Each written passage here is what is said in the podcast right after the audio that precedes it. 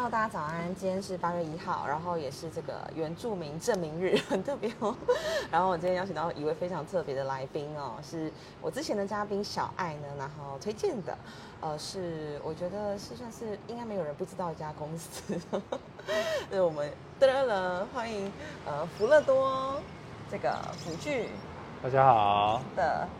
蔡总，然后 据说也会常被称作小明或是 Duke。对，你好，你好，Hello，今天我们也算是第一次见面，是 不免俗的自我介是绍是。好，各位大家好，我是福乐多医疗福祉事业的蔡俊明。那我们公司是在做银发产业相关的，基本上呃，我们希望跳脱长辈好像就是只能在最后那一段人生里面选择一些他不喜欢的东西，我们希望让他活得像自己。所以我们有一句 slogan 叫做“欢欢喜喜的服务，轻轻松松的照顾”，希望人到最后都能够不要被改变，而能够延续自己的生活步调，这是我们公司的宗旨。是，嗯，欢欢喜喜的服务，轻松轻轻松松的被照顾。对。哪一些的品相是呃，好比他们之前觉得说啊，真的不想用，然后因为是你们的公司的产品，他们就会觉得哎、不错不错，好像可以用一下。不晓得各位有没有看过长辈以前在使用的便盆椅？有有有，它拼配就是整个就是 stainless 的外观，然后上面就是白色的椅垫，然后整张就是看起来就会告诉我四个字“生人勿近”的那种感觉。还有我是病人。对，就是它很很强的病人他应该用的这个东西的概念。但是其实在，因为我以前在日本那边实习念书，然后我看了很多日本在超高龄社会下做的一些改变，他们在辅具这件事情变成了一种就是它应该要是有尊严、美观跟好用的都要有。那台湾还是比较兼顾在我给你用就好了。所以在这一块，我们有一个便盆椅，它坐起来就看像椅子一样。然后有一个大姐，我印象非常深刻，她跟她女儿说：“你如果带我去医院对面买那一些看起来像病人在用的东西，她情愿去死。”她很排斥用这种东西。那但是她后来到我们的地方去看过之后，我发现一件事情，就是她说，原来我们上厕所的东西也不是只有那样子的东西可以看而已。我们那个看起来像椅子的东西，让他整个的心里面的使用的那个抗拒感降低。所以从那时候开始，我更深刻的告诉自己，我要找到更多就是大家在长照上面使用的东西更贴近家具。所以我们公司有一句 slogan 叫做“辅具就是家具，家具就是辅具”的概念。是这很感人哎。是是，是因为的确很多在乎生活的美感跟质感的人，好比之前我在呃台北认识一位也是董事长级的，他就是说，哎，幼青，因为我之前是在做医疗辅具，也是相关同业，然后他就说有一件事情，如果你研发出来的话，我觉得那会是一个市场。嗯我不知道自己研发出来了没有，是就是尿袋。是因为尿袋也整个垂挂在外头嘛，是是然后也是是毫无设计感可言。是是他说是为什么那不能是一个好比梵谷的画作或者什么的，嗯让大家比较不觉得那是一个，是，应该它应该变成一个时尚配件，而不是是是，因为 目前市面上有嘛，不过我在想，应该是因为它的成本本来就很低，对。那大家不会因为这种东西想要频繁更换东西去特别花大钱。是，其实我个人觉得，日本在另外一方面，他们愿意买这些东西的原因，是因为他们有一个制度叫做介护保险，就是从你年轻的时候开始交保费，像我们健保一样，是。等到年纪大了，你就会有一笔保费来支应你长照所需要的设备的费用。所以当然他们在买的话，大部分他们就是不手软支付一层，对，对，其他部分政府付，就像我们健保，很多长辈都会去看医生，对不对。那这部分就变成是说，他们就愿意花一些些钱去买他觉得他的生活跟他人生中值得被尊重使用的设备。那您刚刚讲的尿袋，现在比较多是绑在裤子里面的有了，但是像那种您说有比较漂亮一点的，还是没有。可是我觉得也好啦，就是至少在里面对，它不会整个就是很大拉拉垂挂，然后对对对对对，那个有差啦。是啊，对对对对对对。您刚讲到日本那个一层啊，我觉得在台湾好像就比较体现在用药的，就是毫无止境跟免费拿药这件事情上。是是，台湾我觉得我觉得是这样子的哦，因为我觉得日本他们现在当然是超高龄社会，那他们其实很多东西在于所有的使用跟所有的想法，其实比台湾快了大概将近十几年。那在这一块才会有这么多延伸出，他觉得生活上应该有更多漂亮的东西出来，甚至是放在家里面都不会觉得突兀的东西。像床这件事情也是另外一个台语叫做 “come 长”嘛哦，很多长辈他们其实不愿意睡电动床，但他们又偏偏从床上下不来，或者是从不愿意睡电动床的原因也是因为病人感我是病人这样。对很不愿意，因为他们一直觉得说，在医院看到那种床，他们好不容易出院了，又要再睡那种床，他习惯的床是应该是很舒服的，他上去就可以很快的睡着的，而不是一张床到晚上之后，你会发现你在动的时候，毕竟它是支架型的，它会晃，所以很多长辈他不喜欢，甚至是朋友来他家看到他睡在那种床，他心里面其实整个那种怎么讲，感受跟他心里面的那关过不去，所以就会有这种情形。所以我还是希望说，当然台湾有没有可能会有长照保险的实施？这个我觉得可能是台湾在超高龄社会下必须要去应对的一块。嗯，是。刚刚你有讲过说你很就很早就到日本去看这些产业等等东西。那呃，也是因为你本来就被培育要成为是一个公司的接班人吗？还是其实没有哎，我爸从来没有，他没有逼我一定要接他的公司。我以前其实有很多的想法，我好多事情想做，那只是怎么讲，就好像就是呃安排，就是命运的安排，就让你呃。像我当兵也是在就是社会局，你就看到很多长辈，我那时候要去送餐，我基本上我以前是个大路痴，然后我为了要送餐，因为我这个人的个性就是要做一件事情就要把它做好，所以我以前就是要送餐的时候，我因为那时候还没有 Google Map，我就自己一个人做了手绘的地图，把每一个长辈的路线、家里附近有什么东西都把它写下来，前面没有东西可以看，然后写下来之后，我还告诉自己说遇到什么地方要左转，遇到什么地方要右转，因为我们一个人平均要记大概。将近一百位长辈的家，所以我这个大陆吃来讲，我真的是完全没有办法知道他家在哪里。一天一百位啊？没有，呃，总共有一百位，但是你一个礼拜里面，你可能会同时到三四十个不同的家里面的人。那我那时候为了这件事情，就是用电脑手绘很多的地图啊什么的，然后也因为这样子，我好像从当完兵之后开始，我对高雄地区就变得蛮熟的，这是当兵的收获。那也因为送餐的过程当中，我看到很多长辈家里面。我看到一个状况，我那时候看了，我不晓得该怎么讲我的感受，就是他家就是一个呃，他睡在客厅，因为他家他上不去，然后在客厅的时候，他把他的床搬到客厅来，所有东西都在客厅。他另外一个是他的床是在厨房，因为他必须上厕所跟喝水都要在很近的地方。我那时候就在想，为什么？我在日本看到的长辈的生活不太是这样子，那为什么台湾的长辈好像老了，他就只能够没有选择的睡在一个很奇怪的地方？所以也因为那个样子，所以我大概在十几年前我就进公司之后，我就希望做一件事情，就是帮长辈家里面做无障碍的修缮。然后那个修缮不见只只是只限于我帮你装扶手，我帮你改高低差，我们还结合了设计师。我们找设计师，就是有一些人他家里负担得起的，他家里面可以去改造，让他至少觉得他不是睡在厨房。那也因为这样子，我越来越觉得说，保险也是一件很重要的事情。不管是民间的保险还是政府的保险，现在年轻人，我觉得你有空的都要去看一下长照险这些事情。我没有在卖保险，但是我个人觉得钱在老以后也是非常重要的一件事情。嗯，对，会是这样子。对你刚讲那些扶手等等，我记得现在好像有一块健保也有开始慢慢的在在补助吧？对，长照有在补助，三年四万块。对对，但是呃很很少。杯水车薪。对，就是我，我觉得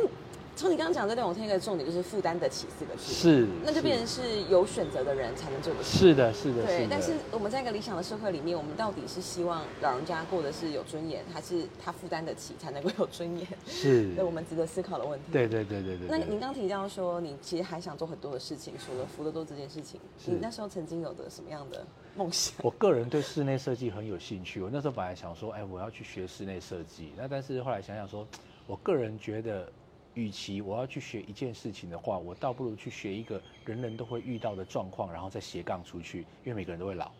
那老以后要面对的环境有很多，食衣住行娱乐。那我在这个部分，我一样把老这件事情充实了之后，我可以运用到设计这一块。所以我们在前年成立了一个 NPO 团体，叫福生环境注意联盟。那这个联盟蛮有趣的。当初我就跟我爸说，我不希望这个联盟里面全部都是在做老人产业的。我希望它是跨领域的，所以我们里面有建筑设计、护理、医疗、IT、社工、PT、OT、文创、不动产、保险、空气，还有照明。这段有背了多久？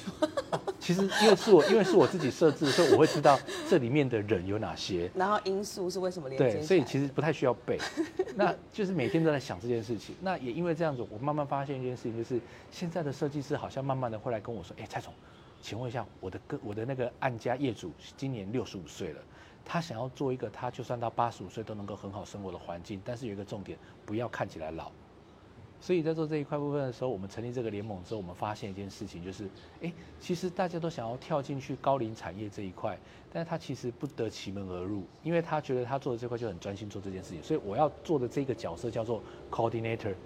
他叫做通真者，他就是在这一块老人里面，就是我当初讲的，我本来学设计，我倒不如把我的心思放在大家都遇到的状况之下，再配合大家来做这样的整合。就像我今天要懂法律，我不需要去背六法全书，我认识律师朋友就好了。他们要做老，不见得要了解这一块，找我们；或者是我要做设计，我不见得自己要完全了解，我找设计师就好。所以我后来发现，其实，呃，很多人都会被自己局限在我学什么就做什么。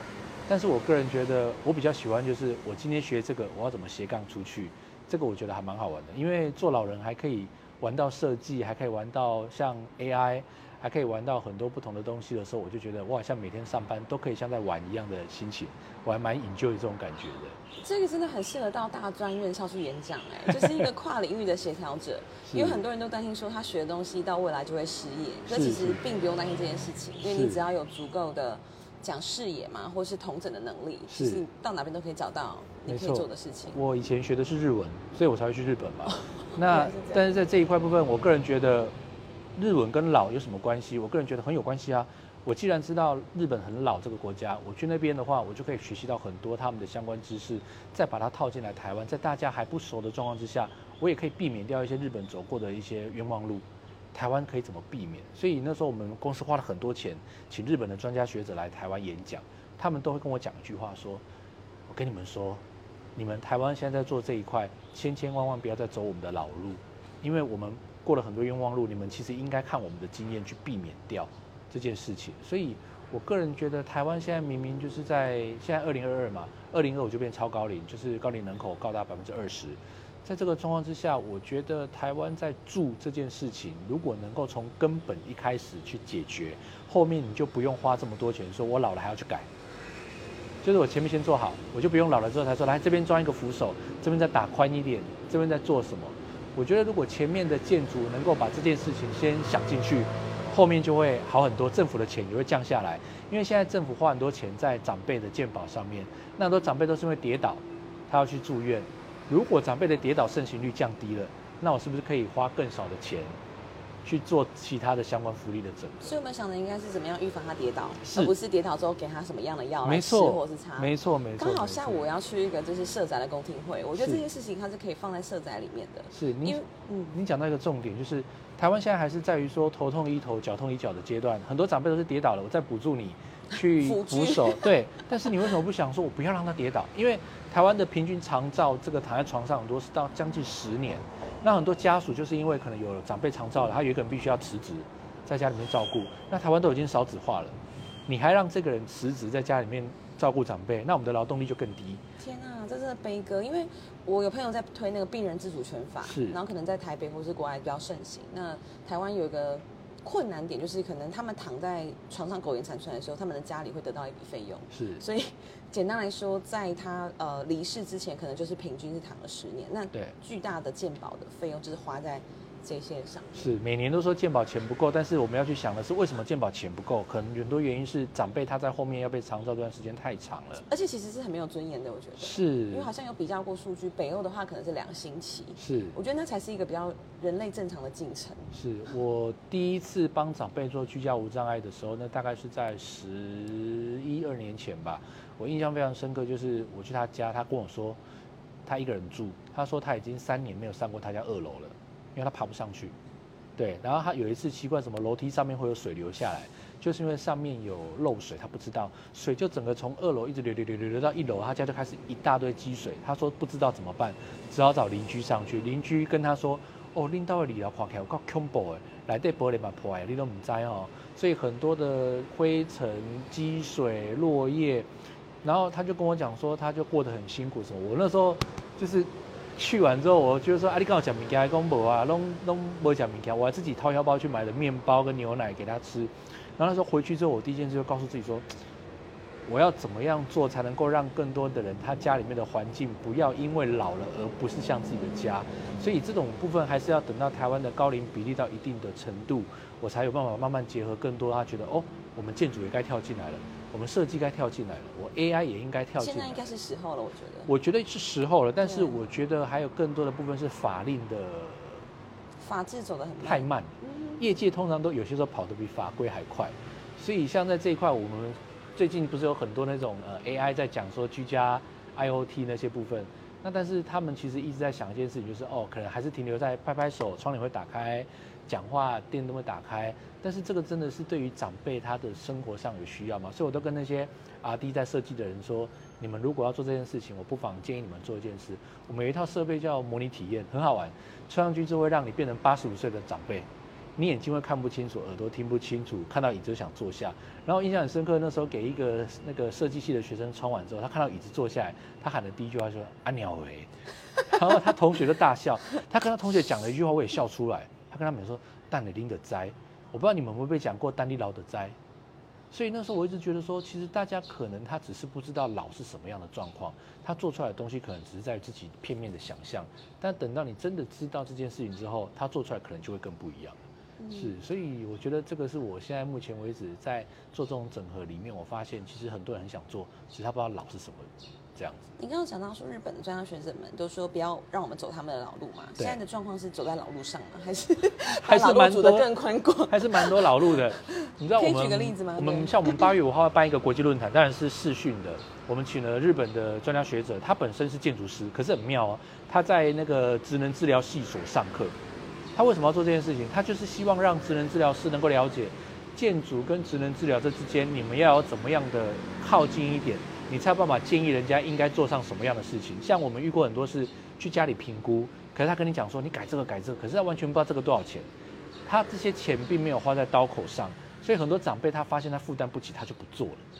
那但他其实可以从比较便宜的地方开始改起，是的，还有别的选项。是的，所以日本它这一块就是一直在告诉我们说，你们台湾的住宅环境应该要想办法，在你们前面在花补助这些钱的时候，让他知道他应该花在哪里，而不是这个钱花下去之后，他发现哇不够了，但是又没有治本，然后长辈他的生活一样没有改变，然后钱又花下去了，然后到年底政府才说糟糕没钱了。所以你在 priority 的专业上，你会怎么建议？好比扶手嘛，就是经济实惠又一定比较好改的，嗯，会是基本上是这样子，扶手这种东西是分两段，有选择的人他会要选择更好的，那没得选择的人他当然选择最基本的。那在最基本这件事情上来讲，至少安装要正确吧。那台湾现在在安装这个很多都找水电工，但水电工并没有受过专业的无障碍的训练，所以装出来的东西千奇百怪。太高或太低，或是不止不止，像我们看过那种 L 型扶手，这样子 L 型对不对？厕所都会看到，但那种 L 型，你看到他有些人他就是完全没有知道这种东西他怎么装呢？我们通常要站起来的时候，这边也跟大家讲一下，这教了你们就不会忘记。L 型通常是一只直的在前面，横的在这边，因为我要站起来，我的人体是这样子站起来，对不对？可是有人给他装这样子直的在下面，难道是要叫长辈这样爬起来吗？但是这个在台湾很常见，不然就是你的马桶离墙壁太远，你扶手就算装下去了，它变成这样子，这根本是站不起来的。所以在安装的过程当中，以台湾的法规来讲，他会希望你装的扶手是可以固定在墙壁的。可是人家日本已经出现什么？它可以完全夹在马桶上面固定好，扶手在两边，它撑着就可以站起来。但是很可惜，那个台湾没有补助，所以很多长辈他只能够装政府有补助，但他用不到的。但是真正他用得到的，政府没补助。这两个的价格是有差很多吗？我很好奇。会差个几千块，但是我个人觉得这几千块，如果你再跌倒一次，就不是这几千块的问题了。对，对我们遇过很多是怎么样，他已经回家了，结果因为身体状况还不好，又跌倒一次，又在住院。然后比较多的比例上是在如厕这件事情上。厕所里面跌倒的比例最高。我那时候在大概十年前做了一个统计，我去拜访了两百多个个案，里面有三分之二的长辈。他们都有跌倒，哎，将哎将近一百个个案都是跌倒的经验，那都是在厕所，还有房间。那没有跌倒的原因是因为我去访视的时候，他已经是卧床了，所以基本上没有跌倒的很低很低，是所以在厕所里面的跌倒可能是洗完澡，可能上完厕所血压不稳，甚至是也有可能他今天被自己的脚绊倒，都有可能。所以在厕所里面的跌倒，通常我们看过最多都是在这种状况之下跌倒之后就卧床不起了，很多这种情形。是，所以这个要从源头来根治，这样。好，那刚刚提到这个福乐多，目前是我觉得你很骄傲，也做的很开心的事情，是很开心，没错，从骄傲没有，开心有了。我听起来我就很骄傲。那我我就是有说台湾有这样的企业，我觉得很棒。那谢谢。爸爸他当初是怎么就是想到这件事情，然后他来做？本身是医疗仪器器材的一个主管，那那时候有一位叫陈志女士，她就是跑去跟他说：“蔡先生，我跟你讲，台湾以后一定会老人很多，你们一定要做这件事情。”然后他就觉得说：“嗯，真的，台湾是这样子，那我是不是以后在为了公司的十年、二十年后的未来要去转型，变他主管嘛？”他就跟他们老板做建议，但那时候老板他们在医疗器材做得非常好，所以其实那时候并没有想到说，我应该要转型做这件事情。然后讲了好几次都没有下文，我爸爸就觉得说，那既然这样，我就干脆自己出来做。虽然那时候就是自己一个上班族，就把自己的那个劳保领一领，然后加上自己的存款，就毅然决然的跳出来做这件事情。然后他跟我讲一句话，他说：“说实在的，再给他一次，他没有这个胆子再做一次这件事情。”因为他说曾经有将近三天公司没有半通电话要来找他做这个事情。他跟我说他每天早上要出门上班之前，那时候我很小嘛，那时候才刚要国中毕业而已。他跟我讲说，呃，他每天要上班出去之前，他就是自己在开车的时候对自己在那边讲加油加油加油。他说那时候压力很大，但是他告诉自己说，假设真的不行，了不起就去开计程车就好了。但是他就是这样子撑过来，然后也慢慢的从辅具转型成做整体规划。整体规划之后，再开始慢慢的去找怎么样的方向能够让日本的经验进来。所以他在很早期，民国八十几年就找日本人来演讲的时候，其实他都是花自己的钱。然后那时候台湾不太会有人去做这些事情，但是他就觉得他必须要整合专业来做。所以也因为这样子，慢慢慢慢，我从小看到大，然后觉得说，哎，老这件事情好像很好玩。没还有一个人问过我一件事情，说你会不会觉得你做老这件事情会觉得自己很老？我说 不至于，我说我也不见得，就是警察去抓犯人，警察就觉得自己是犯人了，对啊，所以这种东西就是觉得说，嗯，也因为看父亲在做这件事情，然后也觉得说，哎，真的是在这个叫我们公司有一句话叫做在盈利中的非盈利产业，你必须要先养活自己，然后再去做。其实我遇过很多蛮奇妙的，他会把我们当成是 NPO。可是我们会告诉他说，说实在的，你没有让企业有一定的比例能够盈利的话，他其实没有办法做更多的事情。社会企业它必须先是个企业，它才能够回馈社会。没错，我们也有被认定为社会企业这件事情。那但是我个人觉得，台湾还是很多人觉得，啊，你们都还要赚钱，啊，你们都还是要怎样？那我就觉得说，你还当老板不好意思。对啊，我就说，你工作要不要赚钱？那你都要赚钱的话，那为什么我们不赚钱？那我不赚钱，我怎么？让这些愿意做下去的人家里无后顾之忧，所以我觉得台湾在某一块部分还有一个重点，就是很多长辈或者是福利使用者，他们把社会福利这件事情当太廉价了，随手取得就有，所以他很多东西会觉得说，我就是反正政府就是要让养我，对，要养我，反而让很多的状况之下，他没有办法真正落实在他该用的地方。他追求有，没办法追求更好了。对，没错。所以在这一块上面来讲，我觉得台湾在于所谓的。民间的意识，他还是要觉得说社会社会福利很重要，可是他还是必须要让这些在执行社会福利的人能够有心，能够做下去，然后能够让这件事情一直不断的延续。所以，像我都跟我们公司的人讲，我们早期在开日间照顾，那时候真的很可怕。前三四年，那时候在十几年前开的，政府的补助都是你也知道，就是有的时候就是他觉得，那你就是不会饿死就好啦，你就是其他自己想办法，我补钱给你啊。但是我就给他们的观念就是，你要像 Seven Eleven 一样。你要自己先想办法活下去，然后再能够生出更多的服务。所以这些服务我都会跟我们的伙伴，甚至是来这边的长辈说：，这东西应该，你应该是要知道说，来加喜咱打个好熊，应该要好好的把这个好的善循环能够继续下去。所以我也跟我们的人讲说，你们要让自己能够活下去的话，先想出更多的服务，然后这个服务基本上不要让他觉得是呃完全好像很廉价。而是要让这些人觉得说，我进来这边使用，我很开心。基本上，它也不是廉价的服务，而我提供服务的人也不会觉得我很 cheap。每天都要让人家觉得说，你就是来提供这种社会福利的，你还想干嘛？嗯，对，所以，啊，sorry，对，没事，那种尊荣感应该是要自己往上加给自己。是成就感啊，在这些事情上面的成就感。没错没错，因为我也跟我们公司的业务人员说，我不希望你们出去单纯是在推这个一百块，这个一千块，我希望人家找你的是跟你讲说，哇，你们服务都好有专业，你在帮我做的是整体的规划，而不是卖一个东西。对，是这样子。所以一开始你说不是做保险，但是你们在做的事情也是在保险他未来的生活可以更有尊严，或是更有质感，是，或是他的健康、他的安全。是，而且我们现在跟保险公司有合作。我希望让保险业务员知道，你的保护拿到钱，不是随便乱买。他们可以做到什么地方？是的，是的，是的，是的，是这样子的情形。没错，真的，我觉得这个公司一开始在做的事情，其实就是从源头开始。是。那你要达成这样的规模，因为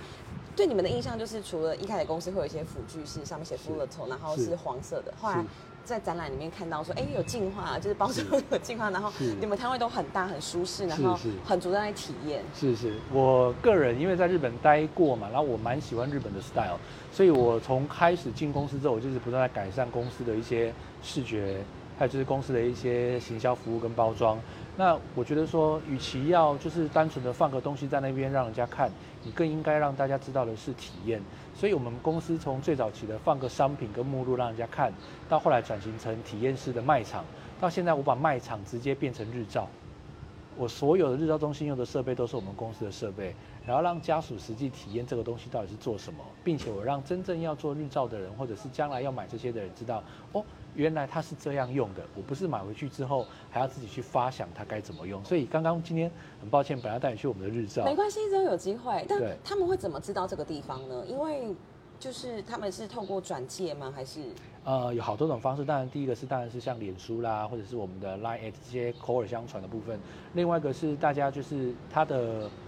转介，社会局的转介，他们有的就是说啊，家家里面有人去施工过的，然后他们会看到说，哎，这个施工还不错，品质还不错，然后他们就会看到，然后就告诉他们说，哦，那你们可以去这清单上面这二三十家，自己问问看。然后长辈看完之后，通常选择我们的几率算还蛮高的，因为他们会看到真实的案例是怎么样。对对对，所以这个部分上，我觉得。口碑做好，大家自然就会过来。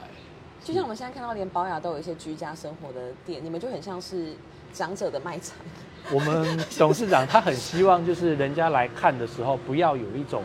压力。所以我那时候跟我们公司的同事说，我希望让那些长辈进来的时候，可以毫无压力的选购。有一个大哥我印象很深，他跟我讲说，他以为他儿子带他来家具店。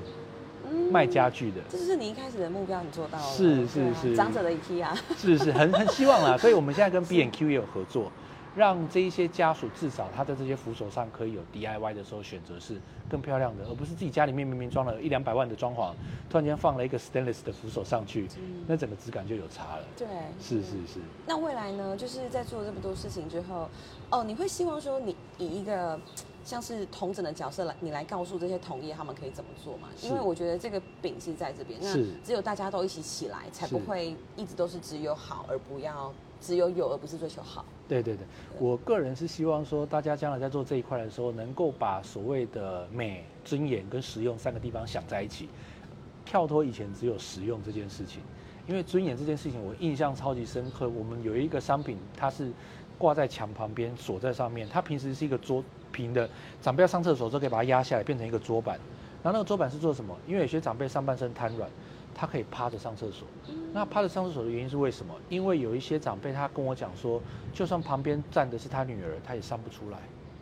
因为他在如厕，旁边有一个人站在那边，他真的上不出来。所以当那个板子装下去之后，他跟他女儿讲说，现在他上厕所没有压力之后，他觉得他如厕轻松多了。